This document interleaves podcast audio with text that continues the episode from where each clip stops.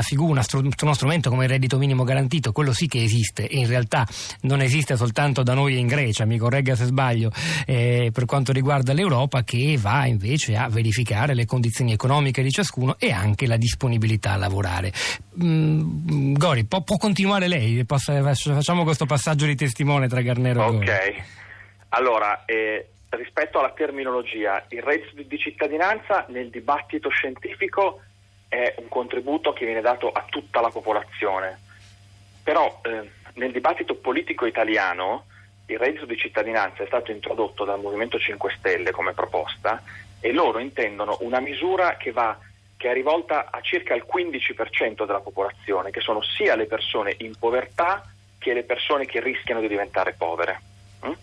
Invece il dibattito parlamentare, la nostra proposta è, riguardano il reddito minimo, cioè una misura che, eh, quella che noi la chiamiamo reddito di inclusione sociale, ma che, va, che, è, che è rivolta esclusivamente a quel 7,6% di persone in Italia che sono in povertà assoluta, cioè in condizione di miseria, non hanno il minimo per campare. Che significa in termini di soldi essere sotto, se non sbaglio, i 7.000 euro lordi l'anno?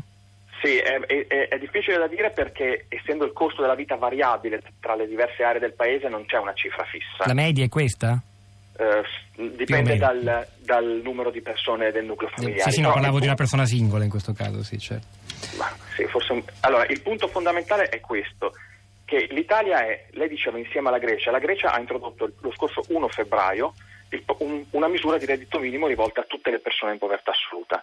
Quindi l'Italia a oggi è l'unico paese europeo che non ha un sostegno a, a chi si trova in povertà assoluta. C'è una legge delega in Parlamento che verrà approvata oggi o martedì che inizia ad aiutarne alcuni, circa un, un povero assoluto su tre. Mm? Però il punto fondamentale, se, quello, l'elemento che secondo noi crea confusione, è che da una parte è dire vogliamo aiutare chi vive la miseria, chi vive in povertà assoluta, questo 7,6% della popolazione. Questa è una cosa. Dall'altra parte dire vogliamo eh, realizzare interventi per fasce più ampie della popolazione, come suggerisce il Movimento 5 Stelle, cioè la popolazione che è diciamo, a rischio di povertà. Senta, eh, questo però mh, si ammanta di diverse di retoriche che spesso non sono molto chiare. Innanzitutto, forse per, per, bisogno di chiarezza, anche quest'ultima misura, quella a cui lei ha fatto riferimento del Movimento 5 Stelle, che riguarda un bacino più ampio delle persone davvero povere, ma anche quelle a rischio a povertà, penso che siano in tanti eh, anche tra coloro che ci ascoltano, che vivono una condizione di paura, cioè che magari poveri ancora non lo sono, ma che rischiano di diventarlo, si sentono toccati da, da vicino da questo argomento. E, chiamarlo reddito di cittadinanza può essere un inganno, può essere fuorviante perché fa invece riferimento a quello strumento di cui si discute, come ricorda anche lo stesso Stefano Toso in quel libro citato da Garnero poco fa, eh, si, si, dibatte da, da, da, tanto tempo in tutto il mondo, eh, riguarda tutti, riguarda anche i ricchi potenzialmente. Questo può essere, però diciamo... Mh, Basta essere cittadini, questo vuol dire reddito di cittadinanza. Sì, però insomma l'importante è avere chiaro che nel dibattito politico italiano questa proposta così intesa non è mai entrata. Quindi nel dibattito politico italiano cioè, alcuni dicono che si debba fare una misura rivolta esclusivamente alla povertà assoluta e che invece le persone a rischio di povertà vadano aiutate con altri strumenti, politiche del lavoro, politiche per la famiglia, eccetera. Altri, come il Movimento 5 Stelle, dicono che le persone povere e quelle a rischio di povertà vanno sostenute attraverso un unico strumento che è lo stesso per tutti. Senta, quello che, che prevedete voi eh, rispetto alla disponibilità a lavorare, eh, che, cosa, che, cosa, offre? Cioè, mh, mm, quando si, il dibattito globale intorno al reddito di cittadinanza, per esempio, presenta critici e sostenitori, i primi sottolineano il fatto che garantire a tutti una somma di denaro, o a tutti coloro che rientrano in una certa fascia, una somma di denaro fissa potrebbe costituire un disincentivo al lavoro. Allora, qua io vorrei evidenziare due aspetti. Il primo che noi, come tutti coloro i quali hanno, eh, hanno a cuore la, la, fascia più povera della popolazione, siamo un po' preoccupati perché tutto questo fiorire di denominazioni, grandi idee, eccetera, rischiano di rendere complicata una questione che è molto semplice nel, nel, nel suo profilo, poi è difficile da affrontare, che è vogliamo essere un paese che dà a chiunque sia in condizione di miseria un aiuto economico e la possibilità di provare a, cambia- a cambiare vita? è semplicemente questo.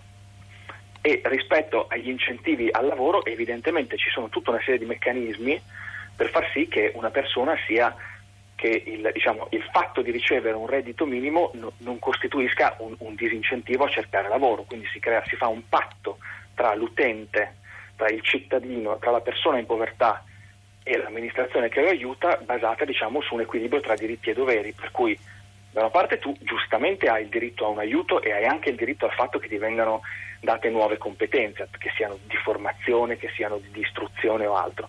Dall'altra parte hai il dovere, di, nei limiti delle tue possibilità, di cercare di modificare il tuo, il tuo percorso di vita e reinserirti nella società e nel mercato del lavoro. Senta, eh, Gori, so, so, che ci deve lasciare qui, abbiamo anche recuperato Carnero, torno subito da lui e anche da Maria Luisa Mirabile. Prima però le volevo chiedere una cosa molto concreta. Eh, già ai tempi del, del governo Letta, se, se, non sbaglio, fu introdotta un'altra sigla che era sostegno di inclusione attiva, uno strumento anche lì per fronteggiare e arginare la povertà estrema. Eh, alcune sperimentazioni sono state fatte in, in questa direzione, eh, per esempio in alcune zone del territorio italiano, credo anche Friuli Venezia Giulia come regione, poi alcune città. Lei ci sa documentare un po' come stanno andando queste sperimentazioni? Uh, sono state fatte sia sperimentazioni diciamo, promosse dallo Stato, dallo Stato, centrale, dal governo, che sperimentazioni eh, promosse dalle singole regioni, è il caso appunto del Friuli Venezia Giulia o della Puglia o di altri.